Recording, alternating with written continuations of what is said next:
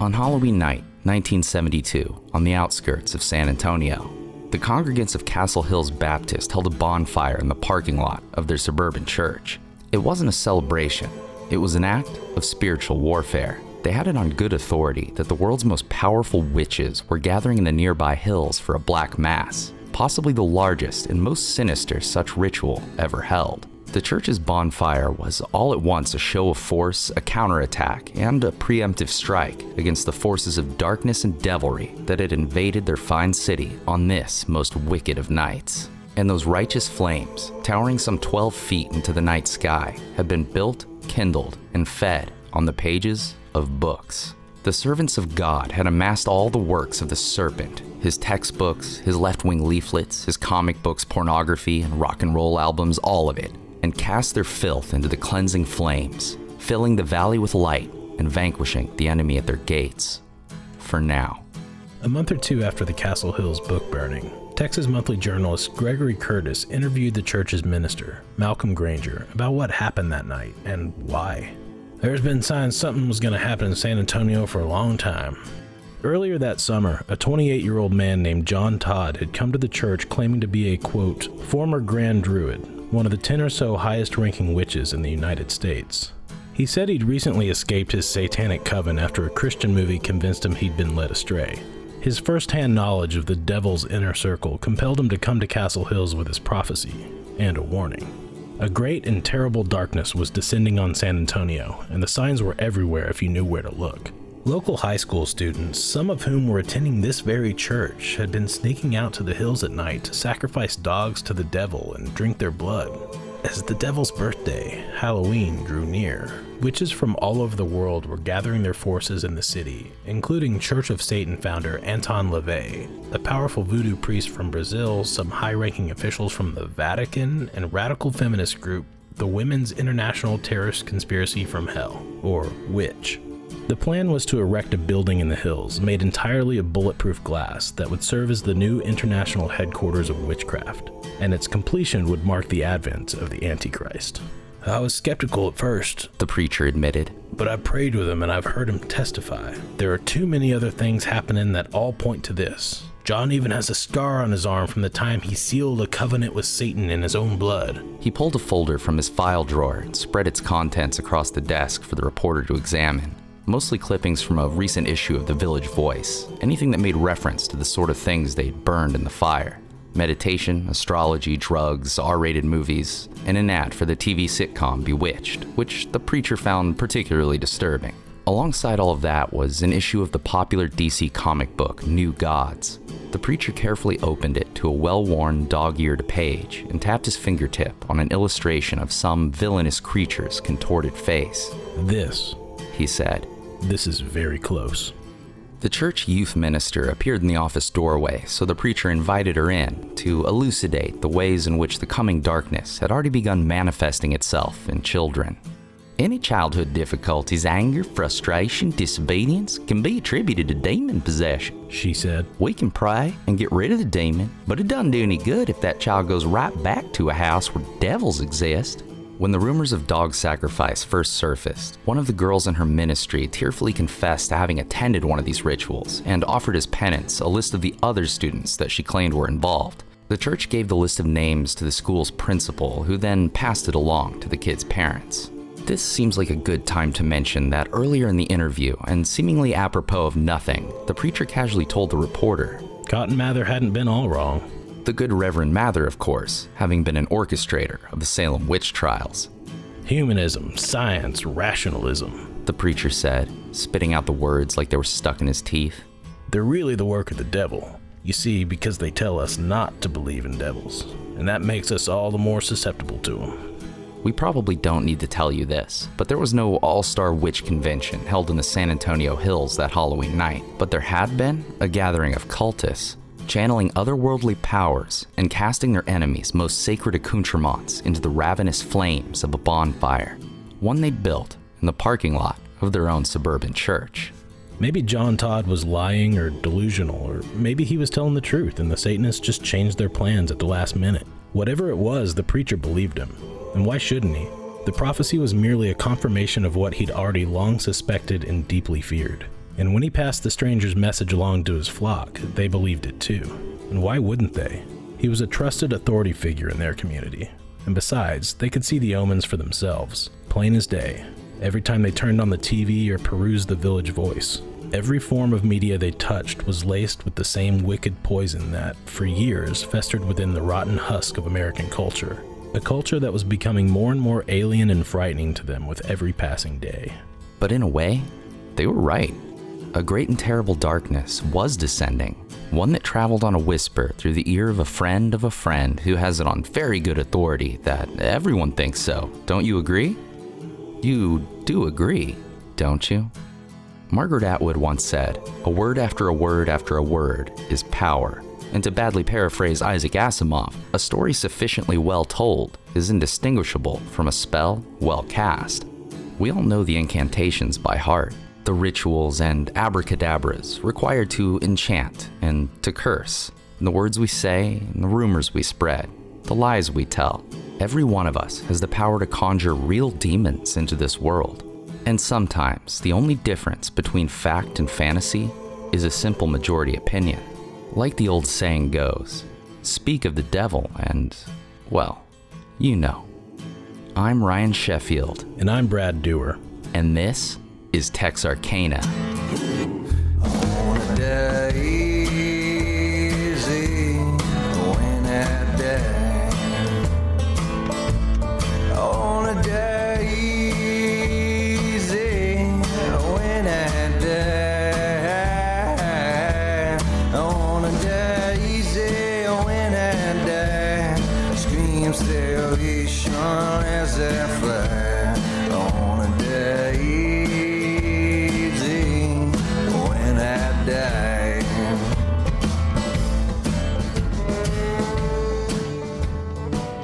Last he checked, it was August 22nd, 1979, and William Dear picked up the phone on the first ring. Mr. Dear? This is Dr. Melvin Gross. Dear knew the guy, but he didn't know the guy, you know? Local urologist, separated by a few degrees of secretaries and somebody's sister. Maybe they'd bumped gums once or twice at some Dallas society fleeing uptown. Who knows? What's up, Doc?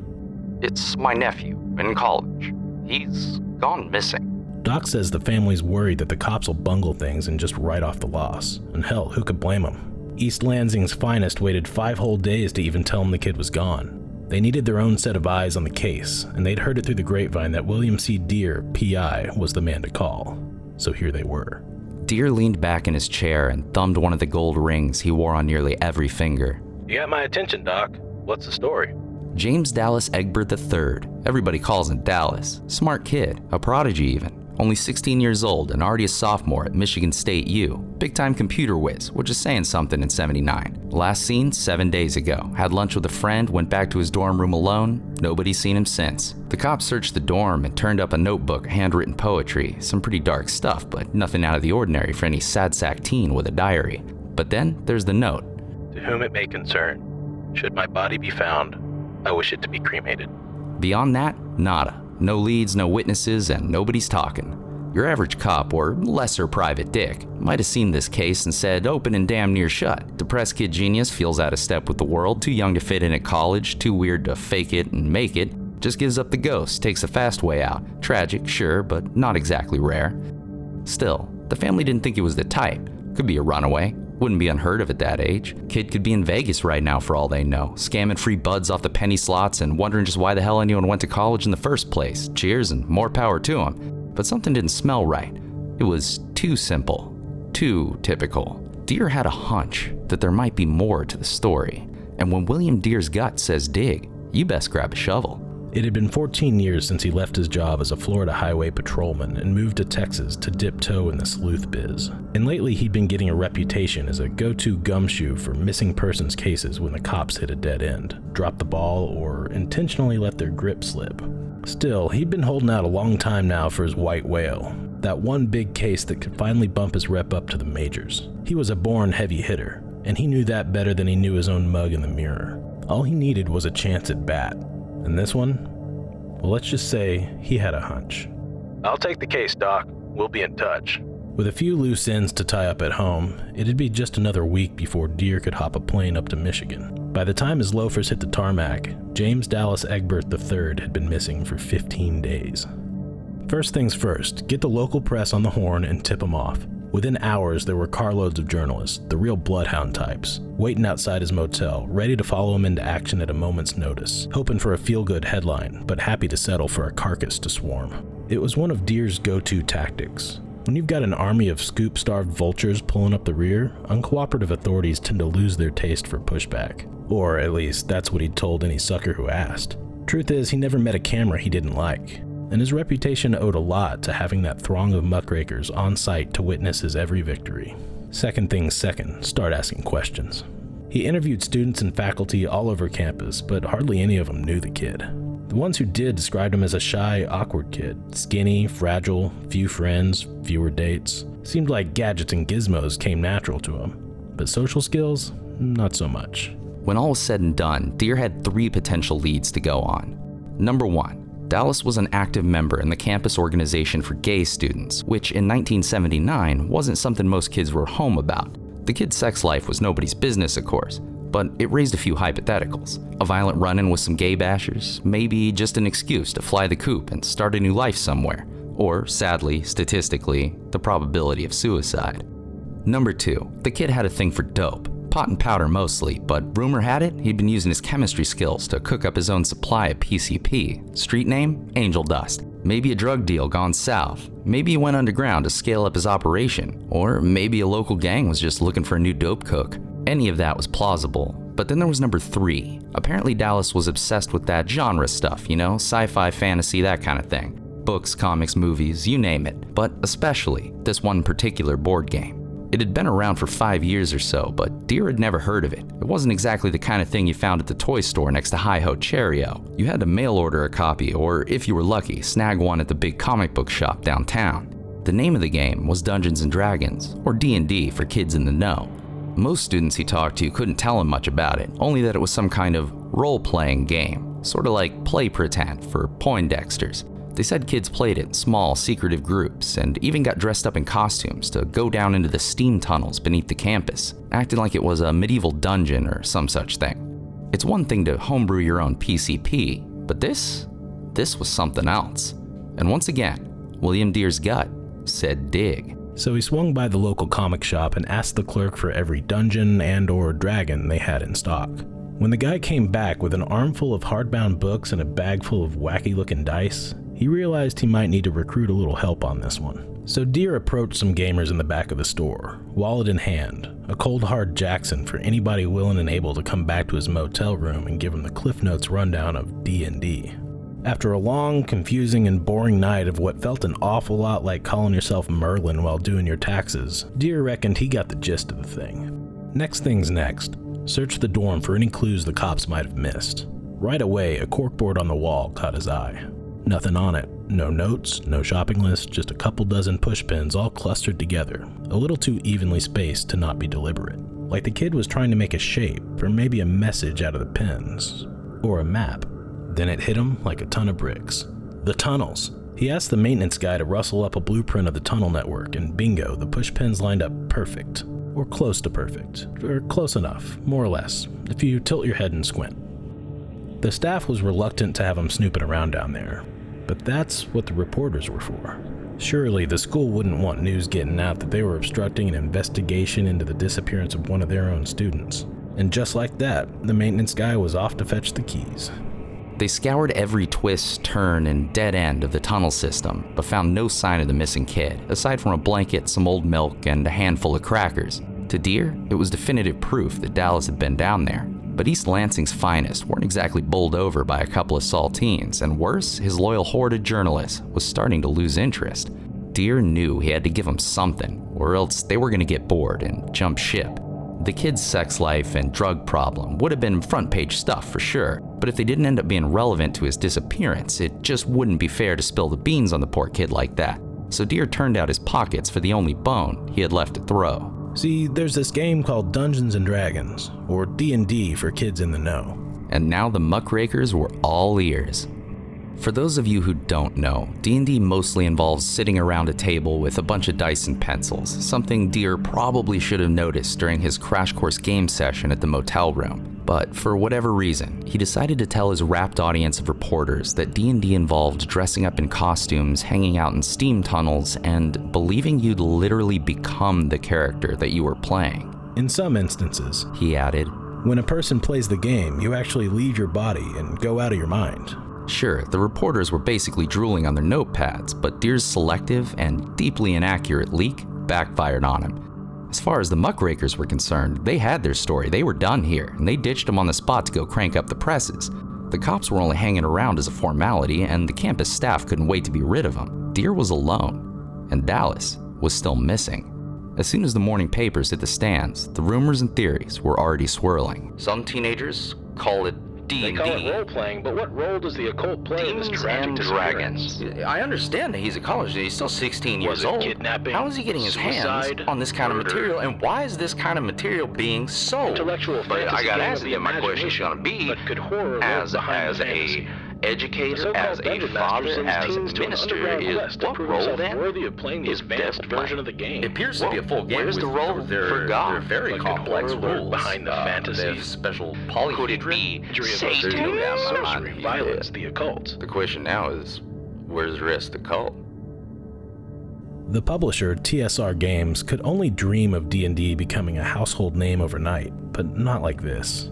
With the sudden onslaught of negative press, the company felt pressured to respond, but rather than address the concerned public at large, they opted to publish a page-long piece in niche hobby magazine The Dragon. And it wasn't your standard corporate PR damage control. The statement was a direct appeal to their players and fans, and a warning. This incident could conceivably affect each of you who reads this.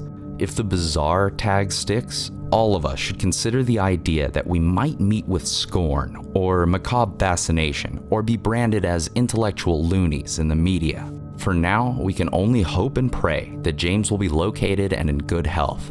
No game is worth dying for.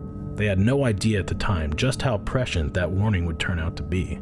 The media knew good and well that headlines about some missing teen in Michigan wouldn't exactly fly off the national newsstands. But a dangerous, possibly even satanic board game you've never heard of, one that causes psychotic breaks in troubled kids, that lures its victims into dark sewer tunnels never to return, a game that your own children might be playing this very moment? Now that sells papers. James Dallas Egbert III was becoming an afterthought, nothing more than a footnote in the media's hack and slash corporate melee, and a non player character in a massive multiplayer game of hysterical make believe. So when Dear finally tracked the kid down in Louisiana on September 13th, 1979, a month after he'd first disappeared, it barely registered as news. Dear said he found him Tired and crying on a cot in a small room in an old building between uh, two storefronts. Shortly after Dallas was released into the custody of his uncle, the doctor, back in Texas, the kid met up with Dear over lunch to fill in the blanks. Feeling overburdened by his parents' expectations, his depression, anxiety, sexuality, Dallas spent nine months trying to decide whether to run away or simply end his life. And the day he disappeared was the day he finally made up his mind. After lunch with his friend, he left the pushpin map and the note in his dorm, then snuck down into the tunnels with the blanket and crackers and a bottle of sleeping pills. But they weren't strong enough to do the job, and he woke up a day later. After a couple of weeks spent couch surfing with acquaintances, he ended up in New Orleans, where he checked into a motel room and downed a cocktail of root beer and toxic chemicals. And once again, he woke up disappointed. It's unclear who convinced him to call the detective at 1:30 in the morning, but William Dear answered the phone on the first ring. So here they were. Turns out Dear's hunches, as usual, had been right on the money, or at least that's what he claims. Dallas never shared those details with anyone else, not even his own family, who to this day dispute Dear's sensational telling of the events. But Dear's version of the story, as laid out in his best selling book, The Dungeon Master, is the only one we have to go on. James Dallas Egbert III never got a chance to tell his own story, if he even wanted it told at all. Exactly one year and one day after disappearing down into the steam tunnels, he put a gun to his head and let in the daylight. Dear was and is an unreliable narrator, but his book still presents a much more nuanced and rational account than anything the average American got from the nightly newscast or the morning paper. But the book wouldn't hit the shelves until five years after the fact, and that turned out to be five years too late. In 1981, less than a year after Dallas's death, popular author Rona Jaffe published Mazes and Monsters, a fictional novel loosely based on his disappearance. Very loosely. And as far as understanding the game goes, let's just say Jaffe probably hadn't bribed any nerds for an educational motel game sesh. Mazes and Monsters was little more than an airport bookstore cash grab, capitalizing on the same fear and ignorance the media had been milking non-stop since William Dear first uttered the name D&D into some journalist tape recorder. Still, the book was a big hit, and a year later it was adapted into a CBS made-for-TV movie starring a young Tom Hanks in his first ever dramatic leading role. It's on Amazon Prime right now if you're curious, and it's something. With Mazes and Monsters rerunning non-stop on a network channel that everyone got for free, it didn't take long for America's D&D hysteria to level up. The poorly reported facts of Dallas's real-life tragedy became confused and conflated with plot points from the movie, and soon James Dallas Egbert III was all but erased from his own story. What little remained of his memory was exploited by opportunists who weaponized it against the game he loved and the subculture it fostered, and it damn near destroyed them both. A while back, we did an episode called And I Will Go to Texas that featured a brief segment about the origins of the Satanic Panic. We promised we'd eventually do a full episode on it, so hey, promise kept. But before we get too far into it, we want to play you a short clip from that segment so we can get everyone on the same page, whether you're caught up on our previous episodes or not. If you're new to the show, welcome, and if you've got a thing for mass hysteria, be sure to check out our episodes And I Will Go to Texas and The Man Who Killed Halloween. So, how do we do this? Previously on Texarkana. Folks everywhere started locking their doors for the first time. They were warning their children not to talk to strangers and dreading whatever horrors lurked out there in the night. And those horrors were legion. The MPAA had lost its stranglehold on cinema, and for some, movies became too realistic and challenging to bear. Footage from Vietnam brought the war home and right to our living rooms. It was no longer a distant, glorified abstraction. It was raw, visceral, and terrifyingly real. All at once, the skeletons in our cultural closet came tumbling out like an avalanche into the daylight, turning our screens into mirrors, and America recoiled in horror at what it saw staring back. All of that bled together and stirred in with the specter of death biding its time in some Ruski missile silo. And it was only a matter of time before that cultural kerosene once again soaked the kindling beneath the witch's stake. Now it wasn't just the communist spies infiltrating American society. It was satanic sex cults, deranged butchers dressed as birthday clowns, bag headed maniacs, or worse, attractive white businessmen turned serial killer. All of them monsters, staining our white picket fences in blood. Everywhere you looked, folks were trading God for incense and crystals. Kids were listening to bands like Twisted Sister and rolling dice with too many sides and women were abandoning their rightful place in the kitchen for meaningful careers and leaving their children in the care of total strangers. The blood red writing was on the wall. The devil had come to suburbia, and his cultists were among us, masquerading as our neighbors, our colleagues, even our own daughters. And if the richest of Hollywood royalty weren't safe, no one was. This socio spiritual cancer had to be exorcised before it claimed us all. Someone had to speak up to speak the hard truths that the politicians, the pinkos, and the mainstream media didn't want you to hear. The witches had to burn. This is the current episode again. This is We're Back. This is now. The clip has ended. The clip is now the past. The clip isn't even a clip. There is no clip. Wait, is this is this what producers are for? Nobody knows. I don't think anyone will ever know. Wait, is this the clip? In 1982, a 16 year old in Virginia, Irving Bink Pulling, died of a self inflicted gunshot wound to the chest. His mother, Patricia Pulling, was, as any mother would be, devastated beyond measure. She just couldn't understand. He was such a good kid, a good student. She'd raised him right in a strict Christian home. He was loved and cared for and properly supervised at all times. She'd never once seen him express any warning sign or give her any reason to think there was something wrong. And a mother always knows, right? She rummaged through Bink's notebooks and belongings, desperately hoping to find some clue, anything that might help her make sense of what happened and when she found a book and a character sheet for a game called Dungeons and Dragons, everything suddenly fell into place.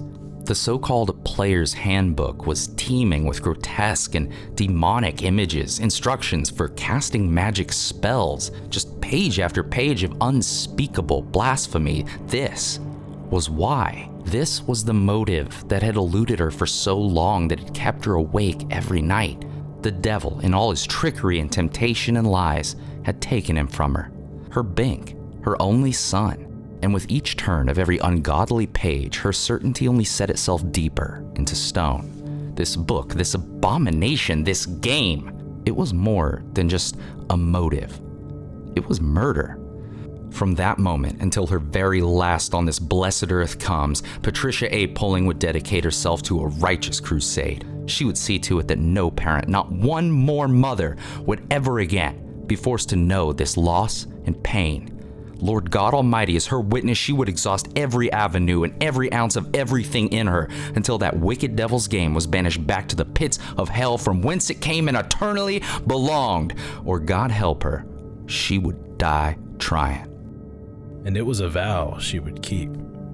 Shortly after her son's death, Pulling filed a wrongful death suit against TSR Games for selling such a dangerous product to children. It was quickly thrown out of court, but Pulling was undaunted and relentless. In 1983, she partnered with some big name evangelical groups to found a nonprofit organization called Bothered About Dungeons and Dragons, better known by its snappy acronym BAD. The group's first order of business was to lobby Congress for a nationwide ban on all fantasy role playing games. And when that didn't pan out, they petitioned the Federal Trade Commission to require labels on the game's packaging, warning parents and potential buyers that this product has resulted in a number of suicides and murders. And if it were up to them, they would have said a whole lot more than that. Dungeons and Dragons is a fantasy role playing game which uses demonology, witchcraft, voodoo, murder, rape, blasphemy, suicide, assassination, insanity, sex perversion, homosexuality, prostitution, satanic type rituals, gambling, barbarism, cannibalism, sadism, desecration, demon summoning, necromantics, divination, and other teachings. That's a direct quote, by the way. Or at least it would be if we'd included all the misspellings and random use of all caps. Turns out that was a thing even back in the typewriter days. I mean, some things never change. The FTC punted the labeling issue to the FCC, who promptly rejected it. So Bad changed course and started suing pretty much anyone they could think to sue, but to no avail. They even tried arguing that D&D legally had to be banned from schools because the game's flavor text and lore qualified it as an organized religion. Yeah, that didn't work either. Keep D&D in schools, y'all. With the federal government clearly unable or unwilling to take the matter seriously, Bad decided to take the message directly to the people, and once again the muckrakers were all ears. Soon, Pat Pulling was popping up on TV screens across America, making guest appearances on Geraldo, Donahue, 60 Minutes, and more, selling Americans on the credibility and severity of the very real threat that devil worshippers pose to our Christian nation. And Satanists she told the cameras, could be anywhere and anyone, even people you trust, people you love. And fantasy role playing games weren't their only tool for recruitment. The entirety of pop culture was lousy with the devil, and the God fearing, tax paying parents of America needed to stand up and speak their truth to Satan's power because we are not going to take it. No, we are not going to take it anymore. Whoa, sick reference to Dee Snider's Senate testimony at the 1985 PMRC hearing, bro. Thanks, bro. The TV appearances were a huge boon to Bad's visibility and support across the country, but the group also had a pretty solid ground game, too. They and a growing number of like minded groups embarked on a fire hose campaign of propaganda, filling schools, churches, businesses, and even jails with their pamphlets, flyers, and, of course, chick tracts. Jack Chick was a cartoonist and a darling of the burgeoning evangelical right. His hybrid of religious tracts and comic strips were printed in black and white and about the size of a dollar bill, making them cheap to buy in bulk, and the art was stylish enough to catch the eye of pretty much anyone who happened to cross one. They were perfect for large scale distribution or for just leaving around at the local arcade, comic store, and other dens of youthful depravity. When it came to anti-D&D propaganda, it didn't get any better than Chick's 1984 tract Dark Dungeons. That's not a compliment. The comic tells the story of a young girl named Debbie who starts playing D&D with her friends and their dungeon master, who for whatever reason appears to be a 30-something adult woman who none of the kids seem to actually know. Anyway, long story short, the DM turns out to be an actual satanic witch and invites Debbie to join her coven. Debbie agrees, turns evil, drives her friend to commit suicide over the death of her character in the game, and then realizes the error of her ways and comes back home to Jesus. And it ends with her and her pastor triumphantly burning books in a churchyard bonfire. The tracts, like Chick himself, were also very explicit in their virulent disgust for anyone and everything that the moral majority, how should I put this, weren't cool with at the time, like Catholics, Jews, Muslims, atheists, LGBT folks, liberals, rock music, alcohol, and of course, Halloween. In all fairness, Chick did write a tract condemning the Salem witch trials for the deaths of innocent people, but only as a pretense to pin the blame on a black slave and accuse the Catholics of genocide. The full archive of the tracts is free at chick.com if you ever need a good cringe.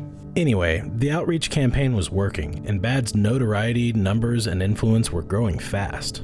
And so was the level of concern among psychologists and medical experts. Multiple studies and reports were produced all over the world that found absolutely no link between role playing games and real life violence.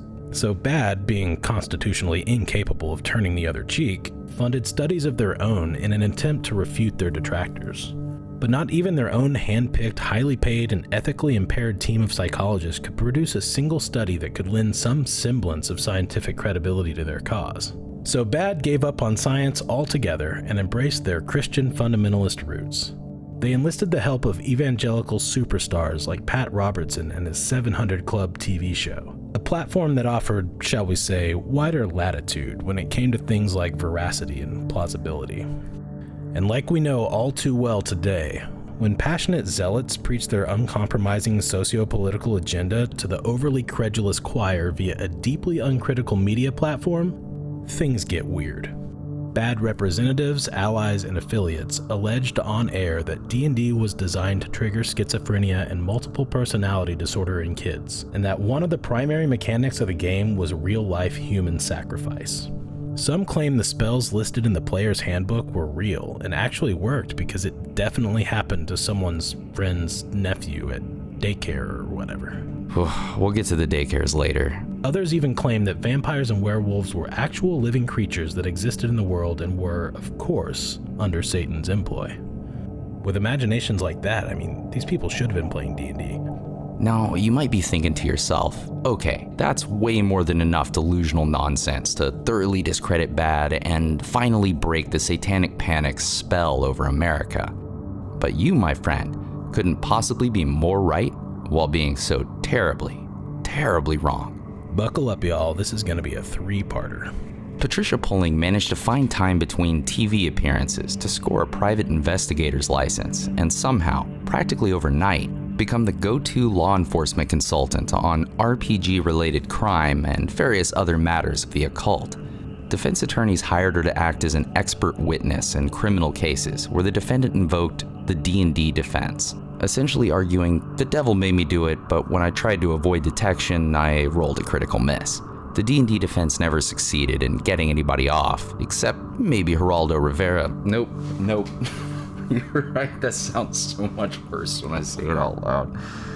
Anyway, it should probably go without saying that Pulling was deeply unqualified for all the credibility she was receiving in both the criminal courts and the court of public opinion. She wasn't an expert on this stuff, or as far as we know, anything at all. It's almost like she was pretending to be something she wasn't. And hang on, I, I know there's a word for that. Role assumption, play acting, it's right there on the tip of my tongue. Ah, I lost it. It didn't seem to matter anyway. Patricia Pulling was a concerned mother with a righteous axe to grind, and the other concerned parents of America were gleefully cheering her on likely while ransacking their kids' bedrooms for Merlin's W 2 and a stash of Satan's 20 sided gambling cubes. It appears, Pulling told the cameras, that a significant amount of youngsters are having difficulty with separating fantasy from reality. These days, psychologists call that textbook projection. But Pulling and her coalition of the concerned were on a mission, or a quest. A campaign, some might say to defeat the legions of darkness that lurked behind every corner and every 8th grade locker door. and their work was far from done. As the panic reached a fever pitch, schools all over the country banned RPG games and genre books from their libraries, stores were shuttered, and indie publishers were forced out of business. The American Secret Service even raided the offices of Steve Jackson Games, best known these days for their popular Munchkin series.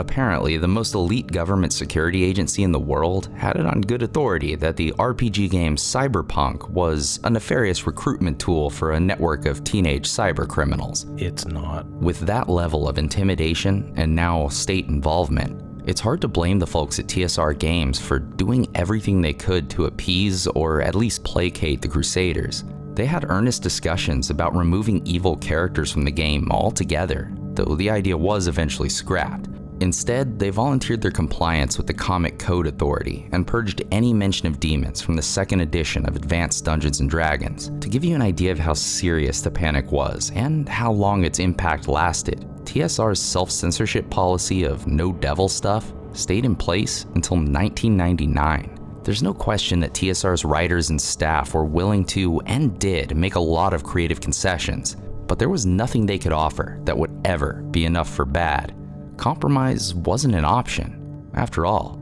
you don't make deals with the devil. As historian and professor Dr. David Waldron wrote, Right thinking people man the barricades, protecting social and moral order. School principals, police, conservative politicians, and churches all spoke out against RPGs. The complainants' high positions in the community gave weight to these claims, influencing public opinion. And that created a feedback loop. The more people bought into the hysteria, the more public officials pandered to it, and the more they pandered to it, the more people bought into the hysteria. By the mid 1980s, D&D creator Gary Gygax was receiving so many death threats, he had to hire a 24/7 personal bodyguard. And then there were the gamers themselves. Throughout the panic, they and other teen sci fi fantasy and horror fans, computer nerds, artists, and kids who were just a little shy or different were subjected to a targeted and even institutionalized campaign of harassment, censorship, public humiliation, confiscation of property, estrangement from family and friends, bans from public and private places, suspension or expulsion from school, arrest, and even physical violence. And not just from their peers, but from police, teachers, ministers, and even their own parents. Some even reported those very same authority figures had planted drugs, porn, or satanic paraphernalia in their rooms or lockers in a twisted attempt to scare them straight, break up their gaming groups, or just make an example out of them. And on the whole, these were good kids who got good grades, stayed out of trouble, and more often than not already faced years of bullying at school. They had a hard enough time fitting in as it was. Now they found themselves, as Dr. Waldron put it, perceived as a major threat to the social order. And it was even worse for the not at all insignificant numbers of D&D players who grew up in fundamentalist households, many of whom were devout Christians themselves. Concerned teachers and church staff were known to call parents and regretfully inform them that their child was worshiping the devil. And I imagine that made for some difficult conversations when the kids got home from school that day. For a lot of them, it did real, lasting damage to their relationships with their families. For some, it ended those relationships forever because of a game. Teachers and students alike reportedly even accused quiet, nerdy kids in their classes of literally hexing them with black magic. Victims of those accusations claim their classmates physically beat them while their teachers just stood by and watched. In one case, the teacher joined in. Of course, there were plenty of people who saw the panic clearly for what it was madness. But the anti Satan hysteria was so popular and so ubiquitous that even the most ardent skeptics felt increasingly pressured to just go along with it, and increasingly afraid of what might happen to them if they didn't. Sometimes the only difference between dissent and complicity is a simple majority. And once it fell upon the local law enforcement to play the role of Oyer and Terminer in a very real, very literal witch hunt, things got much, much worse. BADD started distributing pamphlets titled The Who, What, When, Where, and How of Teen Satanism to police departments across America for officers to use in training to deal with so called suspected teenage occult criminals. Band name. The Who of Teen Satanism, according to the pamphlet, was, quote, adolescents from all walks of life, including over and underachievers, especially, but not always, those who seem intelligent, creative, curious, or rebellious. The how, of course, was role playing games, occult movies and books, and what BADD referred to as black heavy metal music. And if you think all that sounds a little vague, you're right. Pretty much any American teenager could conceivably fit the description of a satanic cultist. And in a way, that was the point. In the What We Can Do section of the pamphlet, aside from ironically stressing the importance of keeping an open mind and staying objective, it recommends asking suspects if they've ever read the Necronomicon, a non existent book that H.P. Lovecraft made up for his short stories about nihilist fish people back in the 1920s. But more importantly, BADD advised police and civilians alike to quote, never assume that an individual is acting alone if an individual is involved in satanic activity, he or she will deny a great deal to protect other members of the group as well as their satanic philosophy. In other words, denial might as well be an admission of guilt, and it comes with the implication that no matter how many suspected cultists you find, there's always more to root out.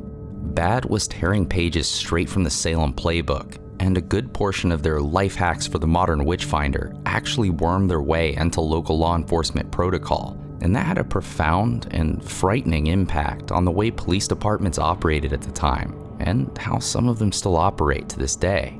As author Peter Bebergal wrote, quote, The police had this whole thing about how teenagers were into the occult. In the court documents, they'd always make note that they listened to heavy metal. That was a key point. The music they listened to, it was believed, would make them more susceptible to whatever satanic conspiracy. It was a way of noting that the kids were troubled. And to Americans, it seemed like a whole lot of kids were very troubled indeed. In police departments across the country, they were recruiting so called cult cops, specially trained officers that could identify and investigate crimes suspected of being connected to Satanism, witchcraft, Santeria, or voodoo. The Texas Department of Public Safety distributed handouts to police all over the state, essentially a checklist of, quote, 30 ways to determine if someone has been killed as a result of an occult ritual. And taking a cue from BADD, the factors for determination were so vague that practically any crime, even smoking pot or spray painting a dick on the side of a dumpster, could be classified as a satanic ritual. And while a lot of this can be chalked up to run of the mill American ignorance, it's hard not to think that at least some of this vagueness and the blatant oversights were by design. After all, there was a lot of money to be made in the field of devil expertise, with no degree or experience required, and if pretty much anything can qualify as an occult crime, well, that ensures a certain level of job security. The Texas DPS checklist was authored by two self proclaimed satanic investigators a Baptist minister from Louisiana and a gym teacher from Texas. They may not have had any formal experience or expertise in, well, anything, but that didn't stop them from making a killing on the satanic seminar circuit, or acting as expert witness for state prosecutors, or actively participating in police investigations. Again, a gym teacher. The seminars and workshops were frequent and often mandatory for police, CPS caseworkers, prosecutors, and more, who were treated to hours long slideshows of laughable misconceptions, obvious disinformation, urban legends, conspiracy theories, and just flat out bad advice. Their mantra was If you think it happened, it probably did. And unfortunately, the men and women of Texas law enforcement were taking notes. To quote Geraldo Rivera from his hit TV special Exposing Satan's Underground This is not a Halloween fable. This is a real life horror story. But unlike Geraldo, we actually mean it. To be continued.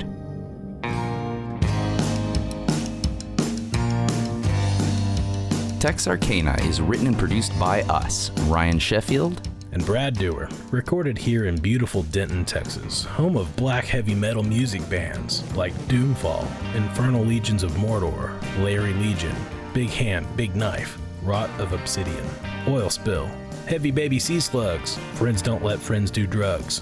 And of course, our local legends and the best ever death metal band out of Denton, Satan's Fingers, The Killers, and the Hospital Bombers.